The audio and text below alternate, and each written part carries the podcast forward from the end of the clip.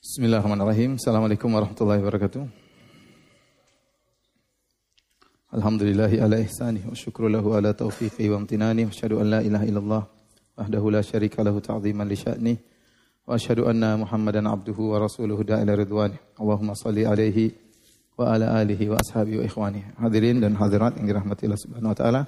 Kita lanjutkan bahasan kita dari tafsir juz amma. Kita sampai pada surat Abasa Abasa berarti bermuka masam ya, bermuka masam. Surat ini dikategorikan oleh para ulama sebagai surat Makkiyah karena turun ketika Nabi SAW sebelum berhijrah di awal-awal dakwah Nabi Shallallahu Alaihi Wasallam. Dan surat ini sebagaimana surat-surat Makkiyah yang lain juga e, masih menyebutkan tentang permasalahan hari kiamat terutama di penghujung ayat, di penghujung surat. Allah mengingatkan tentang akan adanya hari kiamat yang Allah mengatakan hari tersebut dengan nama as-sakhah yaitu tatkala ditiupkan suara suara yang sangat kencang yang memekikkan telinga itu ditiupkannya sangkakala. Eh, adapun sebab turunnya surat Abasa adalah sebagai teguran teguran dari Allah Subhanahu wa taala kepada Nabi Muhammad sallallahu alaihi wasallam yang berpaling dari Abdullah ibn Ummi Maktum. Ibnu Ummi Maktum radhiyallahu anhu adalah seorang sahabat yang buta. Ya.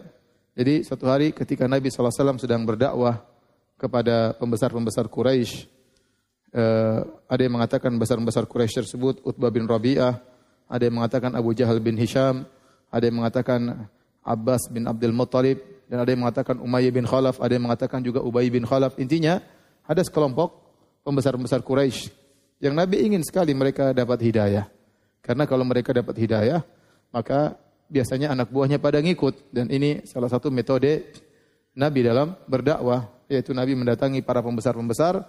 Karena secara logika kalau pembesar-pembesar masuk Islam, maka biasanya anak buahnya pada pada ngikut. Ya. Dan ini metode Nabi SAW. Makanya Nabi tatkala berdakwah mendatangi pembesar-pembesar Quraisy. Demikian juga tatkala Nabi di Taif, Nabi mendatangi pembesar-pembesar Taif. Meskipun Nabi akhirnya diusir. Demikian juga tatkala Nabi berhaji setiap musim haji, maka Nabi SAW mendatangi pembesar-pembesar orang-orang musyrikin yang sedang melaksanakan ibadah haji untuk Nabi dakwahi. Bahkan Nabi SAW memberikan zakat kepada pembesar-pembesar musyrikin yang diharapkan mereka bisa masuk masuk Islam. Nabi berikan zakat. Ini metode Nabi SAW dan ini metode yang benar. Kita beri uh, beri waktu untuk mendakwahi para pembesar-pembesar. Karena kalau para pembesar-pembesar tersebut masuk Islam atau dapat hidayah, maka di belakang mereka ada banyak orang yang akan biasanya ngekor kepada pemimpin-pemimpin mereka. Namun yang jadi masalah, waktu Nabi SAW sedang mendakwahi para pembesar-pembesar tersebut, datang Ibnu Umi Maktum. Ibnu Umi Maktum radhiyallahu anhu adalah seorang yang buta, dia tidak melihat. Dia tidak melihat dan dia tidak tahu Nabi SAW ya sedang sibuk mendakwahi para pembesar-pembesar. Maka dia pun datang kepada Nabi SAW sementara Nabi sedang berdakwah. Kemudian uh, dia mengatakan, Ya Rasulullah arsyidni. Ya Rasulullah berilah petunjuk kepadaku.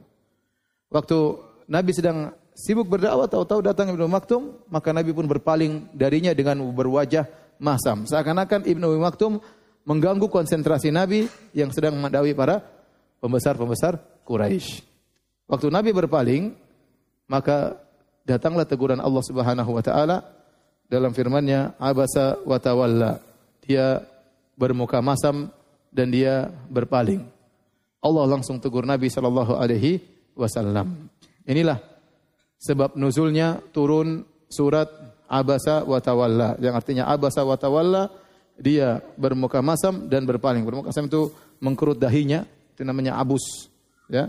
Abasa wa tawalla. Jadi Nabi ngelihat dengan wajah bermuka masam, kemudian dia berpaling. Subhanallah. Surat ini turun kepada Nabi SAW. Tidak ada yang tahu kecuali Nabi SAW. Bahkan Ibnu Umi Maktum saja nggak tahu. Apakah dia tahu wajah Nabi bermuka masam? Ini tidak tahu, dia tidak lihat. Apakah dia tahu Nabi berpaling? Dia pun tidak tahu. Jadi Nabi bermuka masam, Nabi berpaling, dia tidak tahu. Tapi Allah Maha Maha tahu. Maka Allah Subhanahu wa taala langsung menegur Nabi sallallahu alaihi wasallam dengan firman-Nya, "Abasa wa tawalla." Dia bermuka masam dan berpaling. Kapan anja ahul a'ma? Tatkala datang kepadanya seorang yang buta. Di sini Allah menyebutkan, artinya ini orang buta, butuh perhatian, ya. Meskipun dia buta, dia semangat untuk ilmu. Jadi Allah tegur, Allah sebutkan al-a'ma. Ada orang buta datang, mestinya kau perhatikan, ya.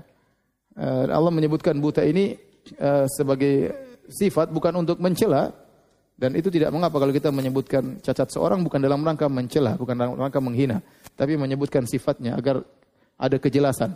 Ini dilakukan oleh para ahli hadis seperti mereka menamakan sebagian perawi dengan al-a'mash, orang yang pandangannya agak rabun, al-a'raj, orang yang pincang, padahal namanya Abdurrahman bin Hurmus, ya, Sulaiman bin Mihran, tetapi mereka lebih perawi-perawi ini lebih dikenal dengan dengan gelarnya al-a'mash dan al-a'raj. Dan ini disebutkan oleh para ulama bukan untuk mencela dan menghina, tapi itu sifat agar orang tahu maksud perawi ini si Abdurrahman atau si Sulaiman yang pincang atau yang pandangannya terganggu, ya.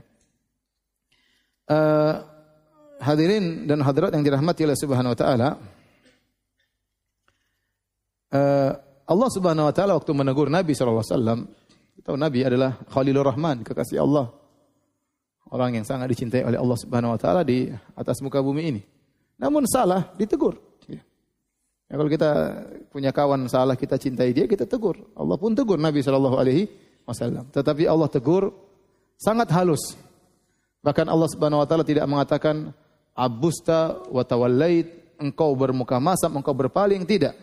Allah tidak menggunakan kata ganti orang kedua.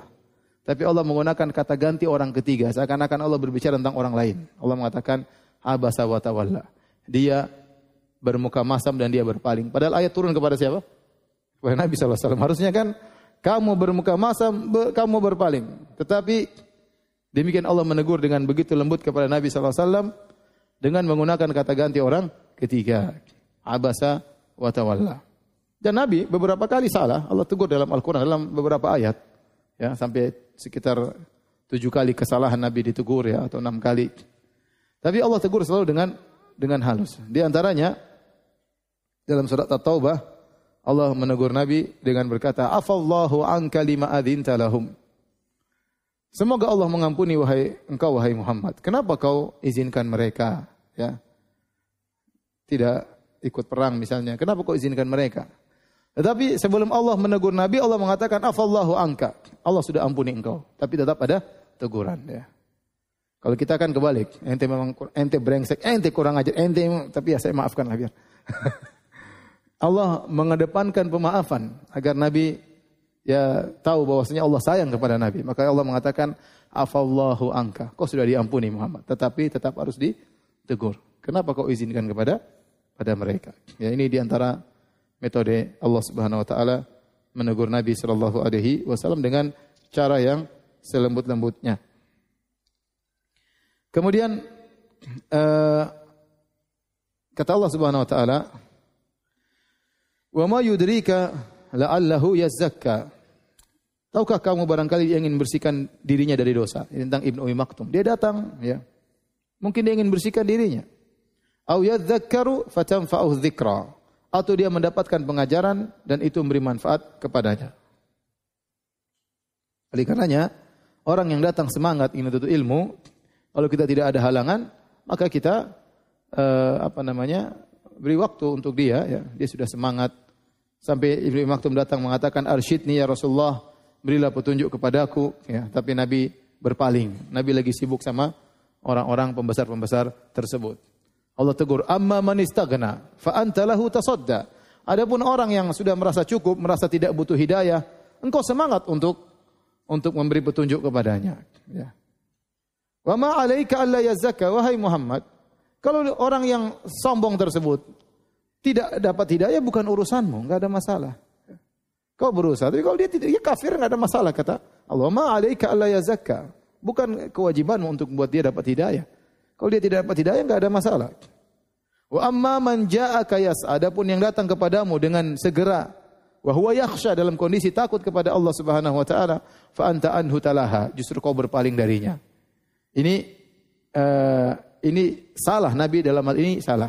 Jadi saya perlu perhatikan, yang antum perlu perhatikan di sini. Nabi SAW metode yang ditempuh Nabi tidak salah. Memberi uh, perhatian kepada para pembesar, kepada orang-orang kaya, sebagaimana saya sebutkan, Nabi sering melakukan demikian. Tetapi kesalahan di sini bukan Nabi berdoa kepada orang kaya, bukan. Tetapi kesalahan Nabi di sini berpaling dari si miskin yang semangat datang sementara fokus kepada orang kaya yang masih kafir yang tidak mau dengar pengajian. Paham? Jadi Nabi mau kasih pengajian dia nggak mau orang-orang kaya itu sombong. Amma manista karena dia merasa cukup. Tapi Nabi berusaha. Nabi mungkin punya ide ini orang kaya dapat hidayah yang belakang anak buahnya akan ikut. Ibnu Maktum kan sudah jelas Islam. Ini yang belum Islam mau saya kasih apa? Hidayah. Itu semua itu semua mungkin ijtihad Nabi, tetapi salah. Tetapi apa? Salah. Ya. Jangan sampai disalahpahami, mengatakan tidak boleh mendakwahi orang kaya. Lihat, Nabi dakwahi orang kaya akhirnya ditegur. Loh, jangan. Emang yang masuk surga cuma orang miskin aja. Orang kaya nggak boleh masuk surga. Orang kaya juga butuh masuk surga. Ya. Jadi dakwah harus universal kepada siapa aja. Miskin kita dakwahi, yang kaya kita dakwahi, di kota kita dakwahi, di kampung kita dakwahi, di pulau kita dakwahi, di mana-mana kalau kota-kota besar kita dakwahi, ya. Tidak hanya terfokus pada golongan tertentu, kepada strata tertentu, pengajian hanya untuk orang kaya doang misalnya. Enggak, dakwah tidak demikian. Dakwah untuk semuanya, dakwah untuk semuanya.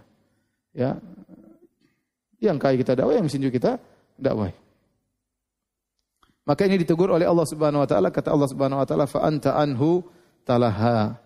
Justru engkau berpaling dari orang yang sudah semangat datang kepadamu. Di sini Ibnu Maktum Allah sebutkan sifatnya ja'aka yas'a wa huwa yakhsha. Tiga sifat. Dia yang datang.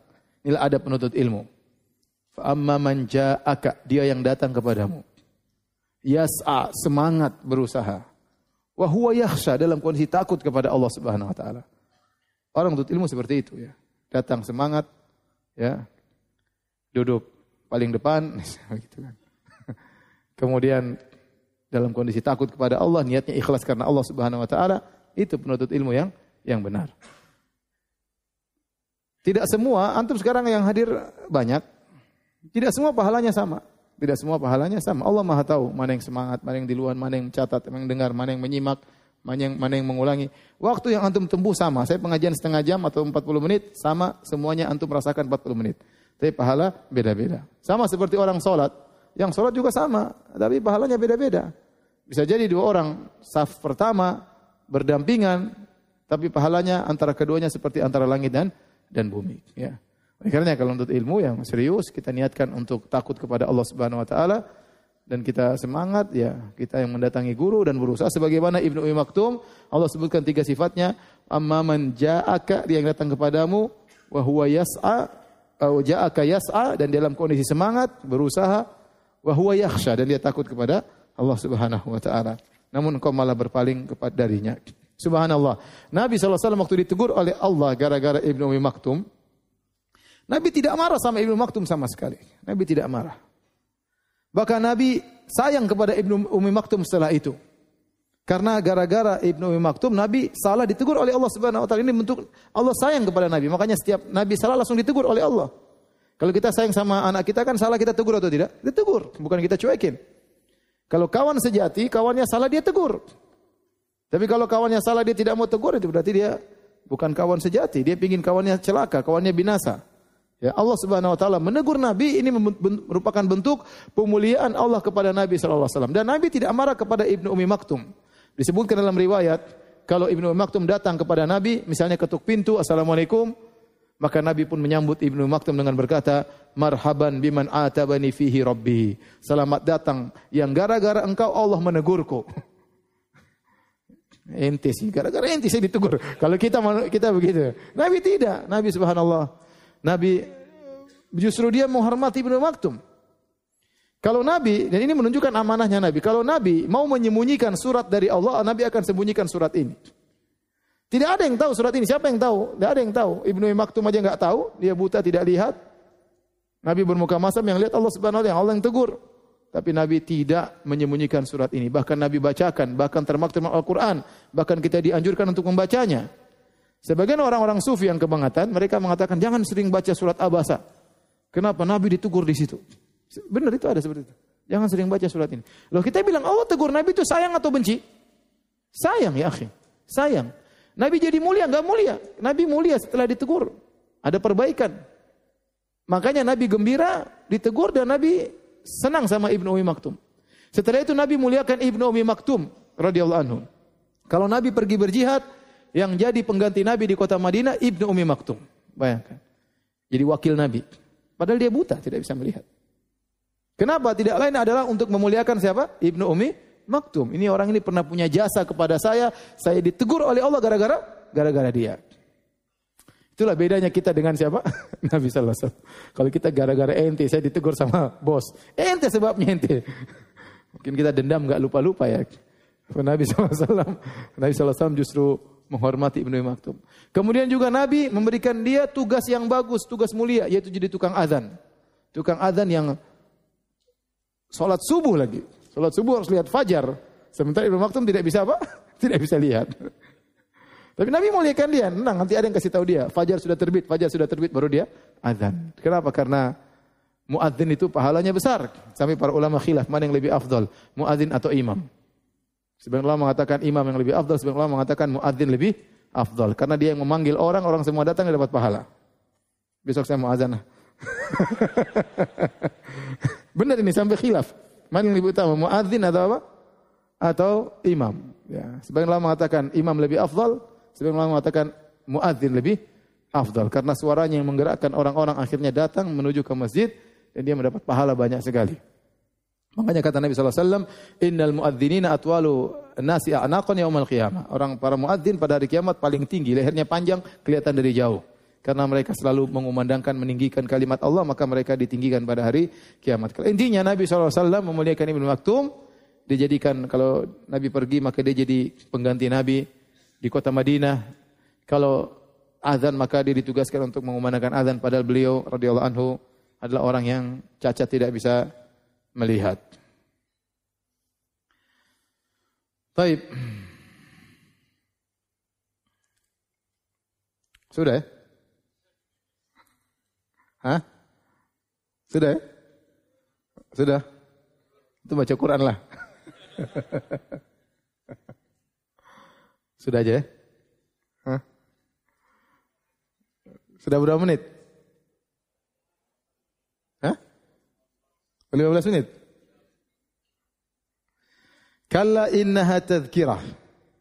Kalla innaha tadhkirah. Kalla bisa dua artinya dalam tafsir. Bisa artinya sekali-sekali tidak, bisa artinya hakon. Tergantung kalimat sebelumnya. Hakon artinya sungguh benar. Kalla itu dalam bahasa Arab bisa dua makna. Terkadang artinya sekali-sekali tidak. Tidak benar. Ya. Seperti firman Allah Subhanahu Wa Taala apa namanya Wa ammal insanu idza mabtalahu rabbuhu fa akramahu wa na'amahu fa yaqulu rabbi akraman wa amma idza mabtalahu fa qadara alaihi rizqahu fa yaqulu rabbi ahanan. Kalla. Adapun manusia kalau dia diberi kenikmatan oleh Allah, diberi kekayaan, maka dia mengatakan Allah telah memuliakan aku. Adapun jika Allah mengujinya, lantas Allah menyempitkan rezekinya, dia berkata Allah telah menghinakan aku. Maka Allah bantah. Kalla. Artinya apa? Benar atau sekali-sekali tidak? Benar atau sekali-sekali tidak? Sekali-sekali tidak. Karena bukan begitu. Allah memuliakan atau menghinakan orang bukan dari rizki, bukan dari duit, bukan dari harta. Itu barometernya orang kafir. Merasa kalau duit banyak berarti dimuliakan Tuhan. Kalau duit nggak punya berarti dihinakan Tuhan. Kata Allah, kalla sekali-sekali tidak demikian. Bukan begitu. Ukuran Allah adalah inna akramakum indallahi atqakum. Yang paling mulia di sisi Allah yang paling bertakwa. Terkadang maknanya hakkan benar demikian. Ya. Ya, seperti dalam ayat ini, kalla innaha tadhkirah. Ini bisa ahli tafsir khilaf, ada yang mengatakan kalla di sini artinya sekali-sekali kembali kepada ke perbuatan Nabi, ya Rasulullah, sekali-sekali jangan begitu. Bukan begitu cara berdakwah, seakan-akan Allah mengatakan demikian. Caramu dengan uh, cuek kepada Ibnu Maktum itu salah. Kalla sekali-sekali tidak. Innaha tadhkirah, sungguhnya ini peringatan. Ini uh, tafsiran pertama. Tafsiran kedua, kala artinya hakkan. Ya, sungguh benar Al-Quran itu adalah apa? Peringatan. Bahwasanya ayat-ayat ini adalah peringatan, sungguh-sungguh peringatan bagi kalian wahai orang-orang yang membaca Al-Quran. Ini ada khilaf di kalangan para tafsir, tergantung kita uh, menafsirkan dengan cara yang mana. Kata Allah, "Faman syaa'a ya. Barang siapa yang menghendaki, tentu ia akan memperhatikannya, ya. Ada peringatan dari Allah. Yang ingin mendapat petunjuk, silakan. Yang tidak mau, silakan. Ya, Allah kasih petunjuk. Yang memilih petunjuk silakan, yang nggak mau silakan. Pilihan di tangan kita. Kita memilih. Makanya Allah mengatakan, "Faman syaa'a falyu'min wa man syaa'a falyakfur." Barang siapa yang ingin, maka beriman. Barang siapa yang tidak ingin, silakan kafir kata Allah Subhanahu wa taala. Allah tidak butuh dengan keimanan kita dan Allah tidak rugi dengan kekufuran kita. Semua keimanan kekufuran kembali kepada kepada kita sendiri. Wa may yashkur fa inna ma yashkuru li nafsih. Barang siapa yang bersyukur, beribadah, maka itu kembali kepada dirinya sendiri. Dia berterima kasih kepada dirinya sendiri.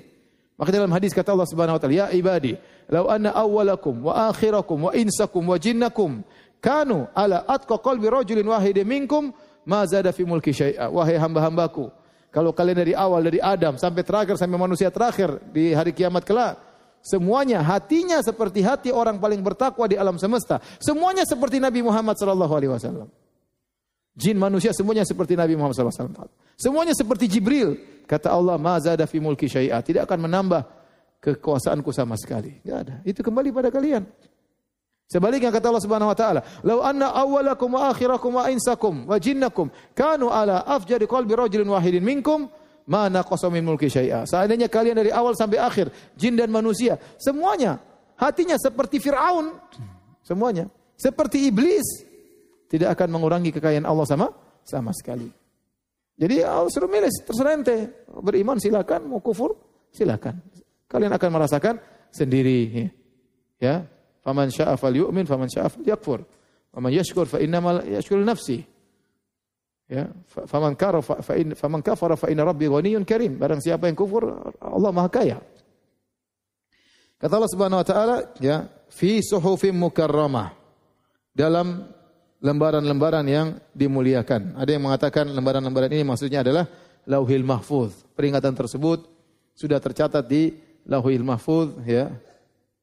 Yang atau ada yang mengatakan kepada kitab-kitab suci ya bahwasanya peringatan tentang iman, tentang ketakwaan bukan cuma terdapat dalam Al-Qur'an, tetapi juga terdapat di kitab-kitab suci terdahulu. Ini sebagian tafsiran. Kemudian kata Allah marfu'atin mutahharah yang ditinggikan dan disucikan. Ya ini menguatkan uh, bahwasanya yaitu ini ada yang ada yang marfuatin maksudnya mutahharah, ada yang mengatakan secara maknawi. Maknawi maksudnya Al-Qur'an itu mulia tinggi, mutahharah suci dari kesalahan, tidak ada penyimpangan, ya itu maksudnya. Ada yang mengatakan benar-benar ditinggikan karena malaikat bawa ya di tempat yang tinggi atau tersimpan di Lauhil Mahfuz, bisa diartikan secara hakiki bisa diartikan sebagai majazi. Sebagian ulama mengatakan, tatkala Allah mensifati Al-Qur'an lembaran-lembaran Al-Qur'an dengan marfu'atun mutahharah atau Allah mensifati Lauhil Mahfuz dengan marfu'atun mutahharah yang tinggi dan suci, maka hendaknya orang kalau letakkan Al-Qur'an jangan di bawah ya. Hendaknya di tempat yang tinggi. Di zaman Nabi SAW ada tempat khusus buat Al-Qur'an. Ada semacam sunduk, tempat khusus buat apa? Al-Quran itu sudah ada, sudah ada sejak zaman Nabi Wasallam. Jadi uh, Al-Quran diletakkan di tempat yang yang tinggi. Kata Allah bi aidi safarah. Di tangan para penulis malaikat yang mulia lagi berbakti. Para malaikat disifati dengan kiramin bararah, yaitu yang mulia dan bararah yang selalu baik, ya, tidak pernah membangkang. Itulah sifat para malaikat yang penuh kemuliaan. La ya'suna Allah ma wa yaf'aluna ma yu'marun. Mereka mengerjakan perintah Allah dan tidak pernah membangkang. Setelah itu Allah masuk dalam paragraf yang baru. Kata Allah, kutilal insanu ma akfarah. Kutilal insan artinya sungguh celaka manusia. Sungguh celaka manusia. Ada tafsiran mengatakan betapa kufurnya dia. Betapa tidak tahu berterima kasihnya dia. Ini tafsiran pertama.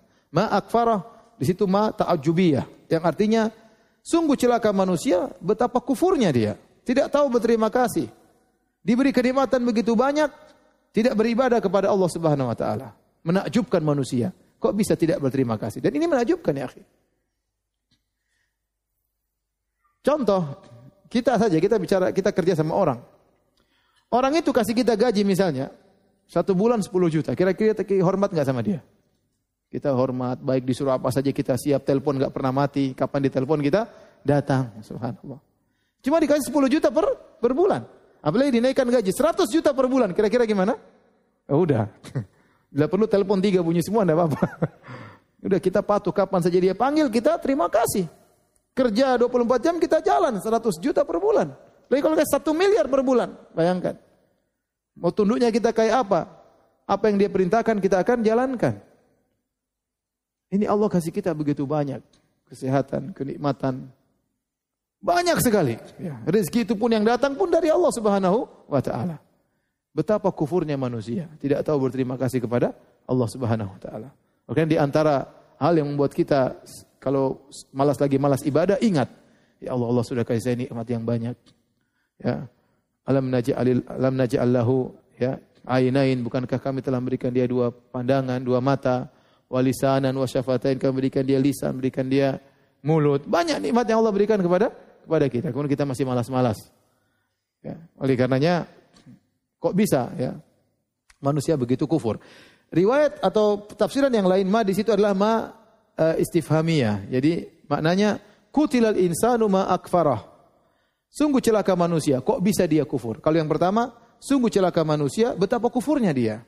Yang kedua, kalau ma istifhamiyah, ma di situ pertanyaan, maka tafsirannya sungguh celaka manusia, apa yang bisa buat dia kufur? Kenapa dia bisa kufur? Makanya ini harus ngerti bahasa Arab. Karena ma dalam bahasa Arab itu bisa maknanya macam-macam. Bisa artinya alladhi bisa artinya mata ajubiyah, bisa artinya ma istifhamiyah ya. Antum nggak tahu bahasa Arab, susah saya jelaskan ya. Tapi kira-kira demikian ya. Bahasa Arab itu sebenarnya tidak ya susah-susah sedikit lah, tapi antum tidak mau belajar kapan bisa? Antum harus belajar ya. Jadi satu saat insya Allah Masjid Al Ikhlas bikin pengajian apa? Bahasa Arab. Karena kalau antum pintar bahasa Arab, antum hemat waktu, ngaji lebih cepat ya. Ngaji lebih cepat, lebih nyantol. Kalau gini antum nggak nyantol gitu. Iya, hilang juga hilang. Jatuh. Ting keluar lagi sebelah sini. Sebagian nggak masuk, ting masuk mantul nggak sempat masuk. Oleh karenanya belajar bahasa Arab. Kata Allah Subhanahu wa taala, "Min ayyi syai'in khalaqah?" Dari mana dia diciptakan? Ingat, kenapa dia kufur?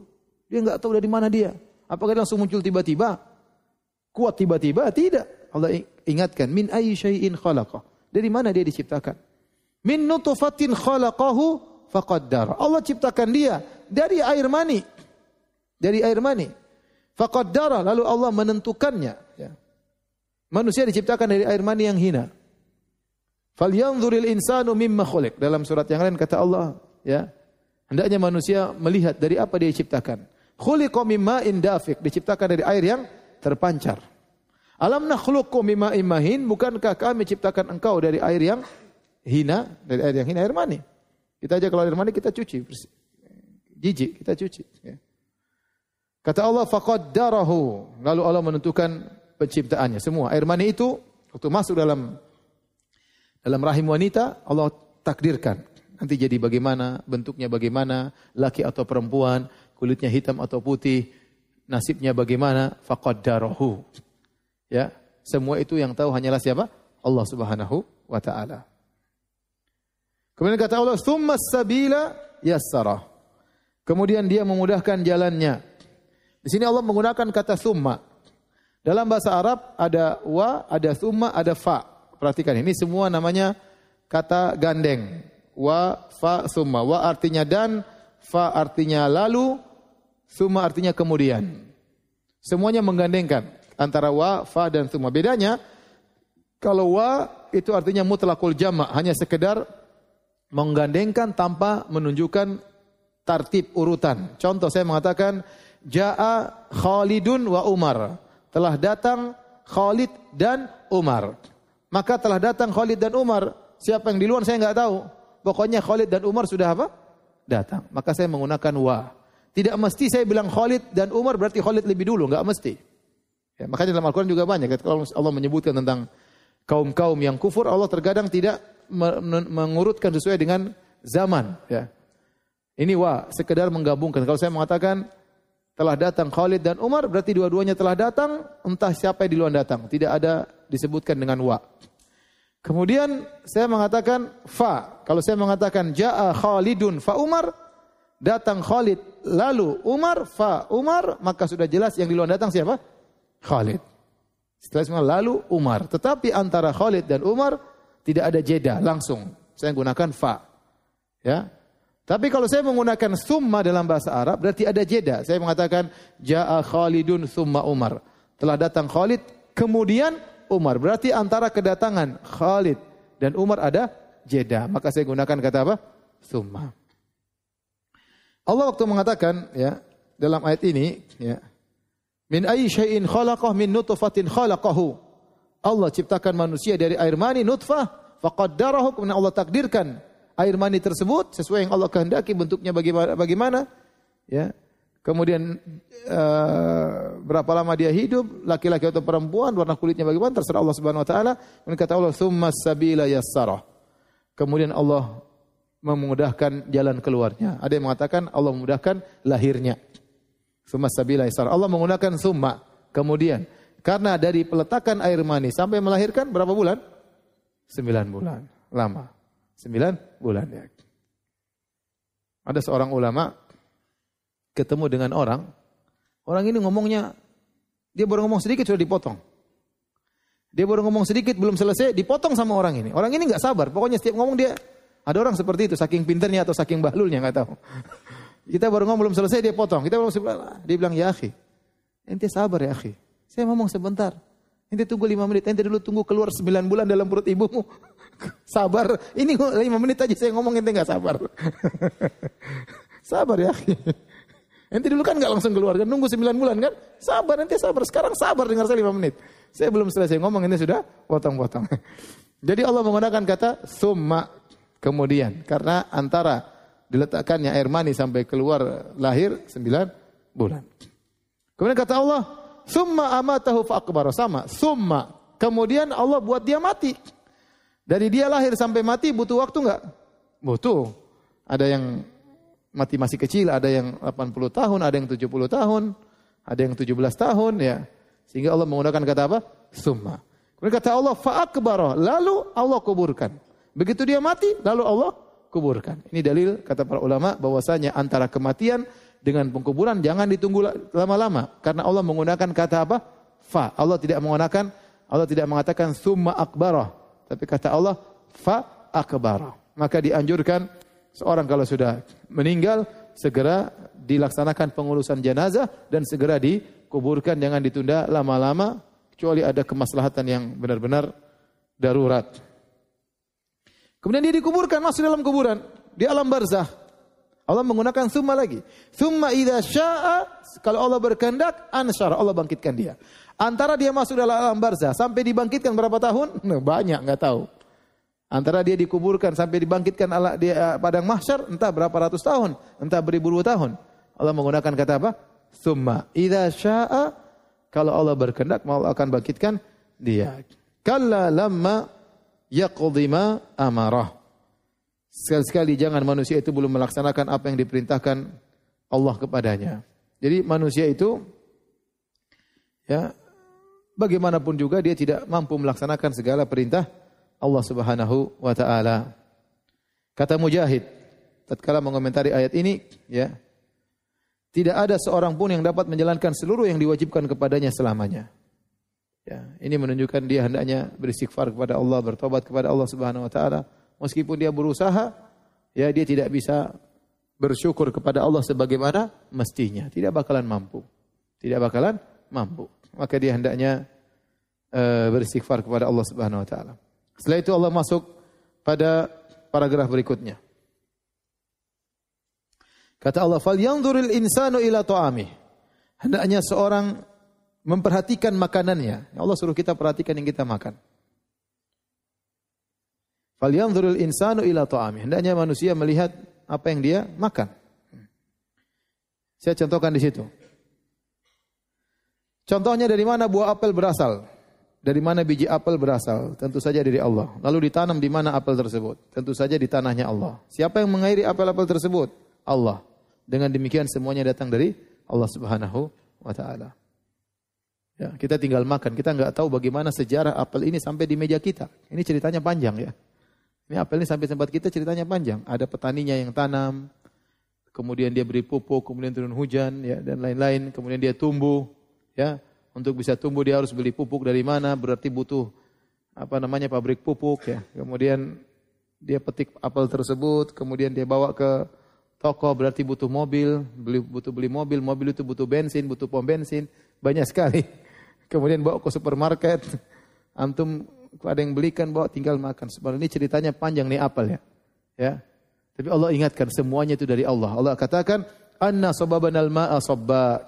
Sungguhnya kami yang telah mencurahkan air dari langit. Kalau Allah berhentikan hujan, semua hujan diberhentikan, nggak ada buah yang tumbuh. Kalau hujan stop semuanya, selama-lamanya tidak ada buah yang tumbuh. Bijinya dari Allah, ditanam di tanahnya Allah. Pengairannya dari mana? Allah Subhanahu wa taala. Pupuknya juga dari Allah Subhanahu wa taala. Kata Allah, "Tsumma syaqqaqnal arda syaqqa." Kami yang membelah bumi. Bayangkan dia taruh biji yang tidak punya kekuatan apa-apa, ente masukkan di tanah, ente tutup. Tahu-tahu dia tumbuh. Tahu-tahu dia bisa membelah apa? Tanah, subhanallah. Siapa yang buat dia bisa membelah tanah? Kata Allah, kami yang buat dia membelah tanah untuk keluar. Tsumma syaqqaqnal arda syaqqa. Fambatna fiha habba. Lalu kami tumbuhkan ya biji-bijian wa inaban wa qatba dan kami tumbuhkan ya anggur dan sayur-sayuran. Wa zaituna wa nakhla, kami tumbuhkan juga buah zaitun dan korma. Wa hadaiqa gulba, demikian juga kebun-kebun yang lebat. Hadaik itu kebun-kebun yang isinya macam-macam buah-buahan, gulba, lebat. Wa fakihatan wa abba, dan juga buah-buahan dan rerumputan. Mata'allakum wa li'an'amikum. Sebagai kesenangan bagi kalian dan juga hewan-hewan ternak kalian. Ini semua Allah ceritakan kepada kita agar kita jangan kufur, agar kita jangan lupa dengan Allah, agar kita mensyukuri nikmat Allah, bahkan nikmat tiap hari kita makan. Ini kadang-kadang kita lupa seakan-akan nikmat itu sudah kewajiban Allah. Kenapa kita demikian? Karena tiap hari kita rasakan. Seorang itu baru merasakan kenikmatan tatkala hilang baru dia rasa. Tapi karena tiap hari kontinu kita selalu makan, selalu makan, seakan-akan ya sudah itu sudah tugasnya Allah kasih makan kita. Sehingga kita lupa kalau itu nikmat harusnya kita syukuri. Nah, sekarang terkadang orang sakit, seorang sakit baru dia tahu betapa besar nikmat kesehatan. Terkadang dia terhalang dari makanan, lapar, dia tahu berapa betapa besar nikmat makanan. Ya. Dalam tubuh kita ini banyak sekali kenikmatan yang berjalan setiap hari yang Terkadang kita lupa untuk mensyukurinya. Maka Nabi SAW mengingatkan. Bukan kata kita dianjurkan untuk sholat duha. Kenapa? Karena setiap sendi di tubuh kita ini harusnya kita syukuri. Setiap kita bangun tidur ada ratusan sendi yang enak, yang membuat kita bisa bergerak. Itu yang kata Nabi harus kita syukuri cukup dengan sholat dua rakaat. Agar kita ingat bahwasanya setiap pagi kita dapat kenikmatan. Ya. Kenikmatan ini bisa saja bisa jadi suatu saat Allah hentikan. Bisa jadi suatu saat Allah apa? Cabut. Namun karena seringnya kita dapat nikmat tiap hari tanpa berhenti-berhentinya, seakan-akan kita lupa itu suatu nikmat yang selalu tiap tiap saat datang yang baru, datang yang baru. Orang terkadang kalau kita sudah baikin dia, tiap hari kita kasih duit, kasih duit, dia sudah dia lupa kalau itu dia lupa itu kalau itu bukan hak dia, dia lupa itu kebaikan. Sekali-sekali ente berhentikan baru kemudian dia, yo bos, bos. Kemarin nggak bos-bos, karena tiap hari kita kasih dia kayaknya sudah tugasnya bos. Kira-kira begitu. Kira-kira gitu. Nah, kita itu begitu. Karena tiap hari kita dapat kenikmatan, seakan-akan kita lupa ini dari Allah Subhanahu wa taala. Allah bisa dicabut kenikmatan. Lihat berapa orang berapa banyak kaum muslimin di negeri-negeri yang lain dicabut kenikmatan tersebut. Nikmat keamanan dicabut. Mereka kelaparan sampai harus makan anjing, ya. Mereka ketakutan, ya. Di antara mereka ada yang berpuasa entah sahurnya apa, entah bukanya apa. Di antara mereka ada yang lebaran dengan mendengar letupan senjata. Kita Alhamdulillah. Tapi kita sering lupa, makanya Allah ingatkan. Falyanzuril insanu ila ta'am. Pertama lihat dirinya dulu, kamu itu siapa? Kamu harus syukur, kamu dulu kedua air mani. Gak punya nilai apa-apa, hina. Dibuang, dicuci, kalau dikasih sabun, dibuang. Tapi kemudian jadi manusia. Maka jangan sombong. Kok bisa kok bisa kufur? Kok bisa tidak beribadah kepada Allah? Kalau Allah lihatkan, setelah lihat dirimu, sekarang lihat makananmu. Itu makanan dari mana? Dari bumi siapa makanan tersebut? Dari Allah Subhanahu wa taala. Kenapa tidak bersyukur? Setelah itu Allah Subhanahu wa taala menyebut tentang hari kiamat. Fa idza ja'atis Dan apabila ditiupkan sangkakala. Sakhah itu adalah suara yang sangat keras memekikkan telinga. Salah satu nama hari kiamat adalah sakhah. Tadi kita sudah sebutkan tadi siang Salah satu nama hari kiamat Tomah, yaitu malapetaka yang meliputi segalanya. Tidak ada yang lolos. Di antaranya as yaitu memikirkan telinga. Kata Allah, "Yauma yafirul mar'u min akhi." Ketika itu bukan sangkakala, maka seorang akan lari dari saudaranya. Wa ummihi wa abi. Dia akan lari meninggalkan ibunya dan bapaknya. Wa sahibatihi wa bani. Dia akan meninggalkan istrinya dan anak-anaknya. Kenapa? Likulli imri'in minhum yawma idzin sya'nu yughni. Masing-masing sibuk dengan urusannya. Itu hari yang sangat dahsyat, hari yang sangat dahsyat. Antum bayangkan antum di padang mahsyar antum lari meninggalkan orang-orang terdekat antum. Siapa yang tidak sayang kepada kakak dan adiknya? Siapa yang tidak sayang kepada ayah dan ibunya? Siapa yang tidak sayang kepada istrinya, teman tidurnya? Siapa yang tidak sayang kepada anak-anaknya, buah hatinya? Yang anaknya minta apa saja dia berikan. Saya kemarin ketemu ikhwan, dia bilang, Alhamdulillah Ustaz, anak saya sudah kerja. Kenapa? Waduh, anak-anak itu kalau diminta apa-apa, pokoknya harus ada aja. Dia nggak tahu bapak cari uang kayak apa. Setengah mampus diomelin pula. Tapi namanya karena kita sayang sama anak-anak, anak-anak minta apa saja, kita berusaha apa? Penuhi. Ya, betapa sayangnya kita kepada buah hati kita. Namun pada hari kiamat kelak kita kabur meninggalkan anak-anak kita. Kenapa masing-masing kita punya urusan, masing-masing kita harus bertanggungjawabkan amal solehnya.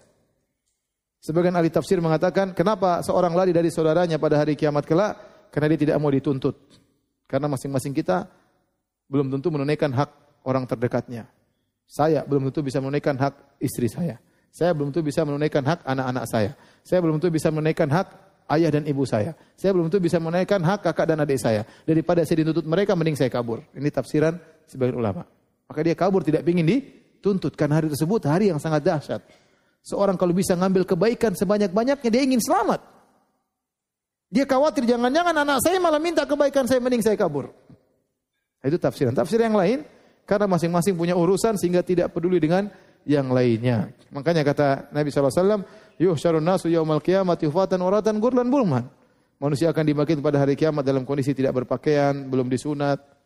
Ya, maka Aisyah mengatakan, "Alaysa yanzuru ba'dhum ila awrati ba'd?" Bukankah sebagian akan melihat yang lain? Kalau laki-laki perempuan barang-barang telanjang, bukankah sering melihat? Kata Nabi, "Al-amru asyaddu min an yanzura ba'dhum ila awrati ba'd." Perkara yang sangat dahsyat, tidak sempat seorang melihat aurat yang lain. Tidak sempat. Orang kalau udah gempa mau lihat urusan itu, nggak mikir masalah itu. Syekh Utsaimin pernah mengatakan waqat ra'ayna ra'yal ain. Kami pernah melihat yang semirip ini waktu terjadi peristiwa terowongan Mina. Sebagian orang lari baju mereka terlepas. Tapi nggak ada yang peduli. Kenapa? Karena kondisi sangat menakutkan, ya. Maka hari kiamat demikian juga sehingga seorang tidak peduli dengan orang-orang terdekatnya.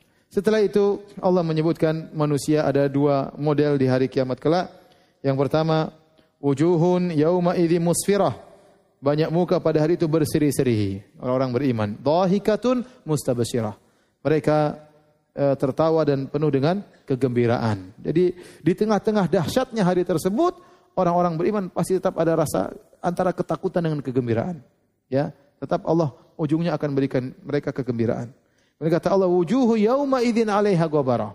Dan banyak pula pada hari tersebut orang-orang wajahnya tertutupi dengan debu, yaitu penghinaan kepada mereka wajah mereka tertutup dengan debu, berkeringat sehingga debu menempel di wajah mereka karena keringat yang ya menempel pada wajah mereka, ya. Tarhaquha qatarah dan ditutup lagi oleh kegelapan. Ulaika humul kafaratul fajarah. Mereka adalah orang-orang yang kafir dan durhaka. Kafarah berkaitan dengan keyakinan, adapun fajarah, fujur berkaitan dengan maksiat, zina, riba dan yang lain. Kalau kufur berkaitan dengan keyakinan. Jadi mereka kafara fajara. Keyakinannya rusak, uh, apa namanya akhlak mereka juga apa? Rusak. Mendolimi orang lain dan yang lainnya. Tapi demikian saja kajian kita. Insya Allah kita lanjutkan lagi besok pada asar dalam surat At-Takwir. Subhanakallah bihamdik. Asyhadu an la ilaha anta Assalamualaikum warahmatullahi wabarakatuh.